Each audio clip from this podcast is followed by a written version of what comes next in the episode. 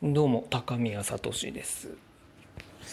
日はですね何かと、えー、やることが多くてですね。まあちょっと倦怠感に、えー、溺れて死んでいるような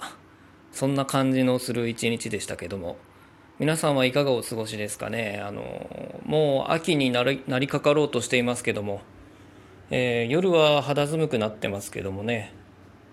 やはりあのまあこちらは九州なんですけども。昼間は少し暑い。半袖でも十分、えー、過ごせるような気候ですけどもね、えー、ちょっとだけまあ自分語りと言いますかね。あのまだ僕のことを全く知らない人がほとんどだと思うので、えー、自分のことを、えー、できるだけ、えー、お伝えしようかなと思うんですけど、え、僕はあのまあ結構年はいってましてね。えー、まあ、12年前にちょっと引きこもりを経験したことがあるんですけどもその当時はあの大学生でして、えー、まあ、あの勉強をよくする方でした。あの高校の時にですねあの運動部に入ってたんですけどもあのそれがですね山登りの山岳部なんですけど山登りにまあ行ってましてね。でまあ勉強の方はあんまり鳴かず飛ばずじゃないですけどあのまああの調子がいい時悪い時が激しくてですね、えー、文武両道というわけにはいかなかったんですけども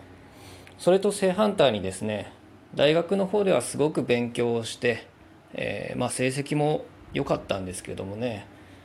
あの短期集中型といいますか1年間で、えー、息切れをして、え2年から大学2年の初めからですね。うんちょっと講義に出るのも面倒くさい。気だるい。これは何かやばいなと。鬱っぽいなということでちょっとだけ病院にかかったこともあります、えー、まあ、そういった時期を過ごしてですね今思うのがやはりあの嘘をついたらいけないなと思ったんですね。人に嘘をつくというのはまああの嘘も方便と言いますから時と場合によってはあるかもしれませんけど自分自身に嘘をついてしまうと後々こうツケが一気に来るというのを、えー、数年前に経験しましてあのー、一般的にと言いますかちょっとこう端から見ている視点と言いますかねあの遊んで暮らすのは良くないことという価値観がずっとあったと思うんですけど最近になってちょっとそれがもうどんどんどんどんこう緩くなり始めているんですけどそう遊んで暮らすのはダメだと。それってちょっとおかしいんですよね。あのまあ考えてみてほしいんですけど僕の身近なことで例えるとですねあのスマホを作るじゃなくてパソコンを改造するのって仕事ですかね。それとも遊びなんでしょうかね。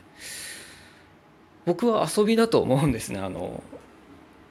でもう一個そこで来るのがお金をもらうかもらわないかという視点もあると思うんですけどお金もらってももらわなくてもやってることだったら何も変わらないなと思ったんですよね。それでもあのいろんな方々が言ってますけどもあのもうそうじゃなくて、えー、とにかく自分がやりたいことをやろうと、えー、それで成功するか成功しないかは後に置いといてという感じで、えー、ある方が話していてその通りだなと思って僕もその考えに賛同して、えいろんな生活スタイルを変えていったんですけどうんもうそれで終わりなんですよね。僕は僕の生活があるのでその生活を毎日毎日、えー、一生懸命生きているということだけであってもうそれ以外にその議論の余地はないんですよね。ですけどやっぱり時に考えたくなるんですよね。あの面倒くさい回りくどいこと。それはあの暇なんですよね。あの暇つぶしに悩んでみるという。そういう感じでですねあの以前の会社会社勤めも経験したんですけどその時の社長さんがですね言ってました。あの思い悩むのは違うと、えー、考えるのはいいけど悩むのはダメだと、えー、言ってま言っていた記憶があるんですけど、うん、そんな難しいそんなねあの一気にそんな解消するような簡単なことではないですけども本当その通りだなと思ってますね。考えてもいいけど思い悩むなと。えー、まあそういうことですね。あのすごくそれが今も印象的で、えー、たまに思い出したりしますけども。ええまあちょっと一旦息を落ち着けてですね、えー、もう少し話そうかと思うんですけども。そうですね。まあこれからどうしようかということもあるんですけどもね。いろんなことに挑戦しているしていた人生ではあるんですがえー、それからちょっとずつ削っていって削っていって、えー、もう本当にその無理のない範囲で仕事をしていこうと思って今やっと整ってきましたけども。うん。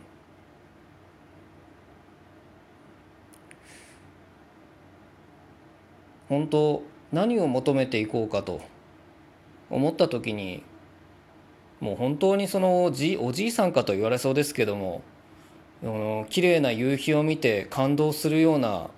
毎日を過ごしたいとか あのそう夕日が沈む頃にあのあ今炊飯器が鳴ってますけどねご飯が炊き上がったようですけどありがとう炊飯器と、えー、感謝を込めていようと。感謝を述べようと思って、えーまあ、それはいいとしてですねあのそうあの本当に子供の頃に印象深かったのがカーテン越しの朝日にもうめちゃくちゃ体がですね体からこうアドレナリンが出るぐらいちょっと感動したことがあってでその時ってなんでこんな感動するのかな気持ちいいのかなって思った時に分かんないんじゃないですか？そのなんでこんなことになるんだろう？なんでこんなに心地がいいんだろう？って分かんないのでその母親にもう一回もう一回ってこうまあ母親か分かんないですけど確かでもそう思ったんですよね。もう一回さっきの経験したいと。カーテン越しに朝日がこう漏れる。部屋の中に照っている。その状態をもう一度経験したいと思ったんですけどもうそのタイミングその経験はもう二度とき来てきませんでした。あのそれから10年20年経ってますけど。もうあのワンシーンがもう人生の中で一番感動したと思います。あの何もない状態で歌を聴いたわけでもない誰かと会ったわけでもない何かを買ったわけでもない何かを失ったわけでもないのに一番感動したもう本当にあの経験をもう一度経験してみたいと思ったんですね。ですからまた本当に2度目があるなら次は死ぬ直前かなと 冗談ですけれどもまたそのそういう機会があったらもう本当に動画に撮ってというか動画に撮るかまあ1枚絵を描くか本当もうあの油絵かなんかで絵を描いてもう飾っときたいぐらいですけども。えー、まあそんな日が来るのか知りませんけど、えー、僕は僕の活動を続けていこうと思っている今日この頃です。それではそろそろ終わりましょうかね。えー、高宮聡小説家アーティストと名乗っておりますね、えー、まあでもいろんなことをやるんで、まあ、タレント芸能に近いのかもしれませんね。俳優とかにも近いのかもしれませんけどもこれからいろんな活動幅を広げて、えー、また削っていってと、えー、広げて削ってと、えー、結んで開いてそんな感じで えやっていこうと思います。えー、っと、えー、なんだっけこれは？高宮聡の「一人しゃべり鴨の橋」でしたっけ？まあそういうタイトルで、えー、これから喋っていきますし、えー、まあ前回話した通り、えー、まあまた話すかまた僕のことは詳しく説明しますので、えー、また聞いていただければと思います。それではありがとうございました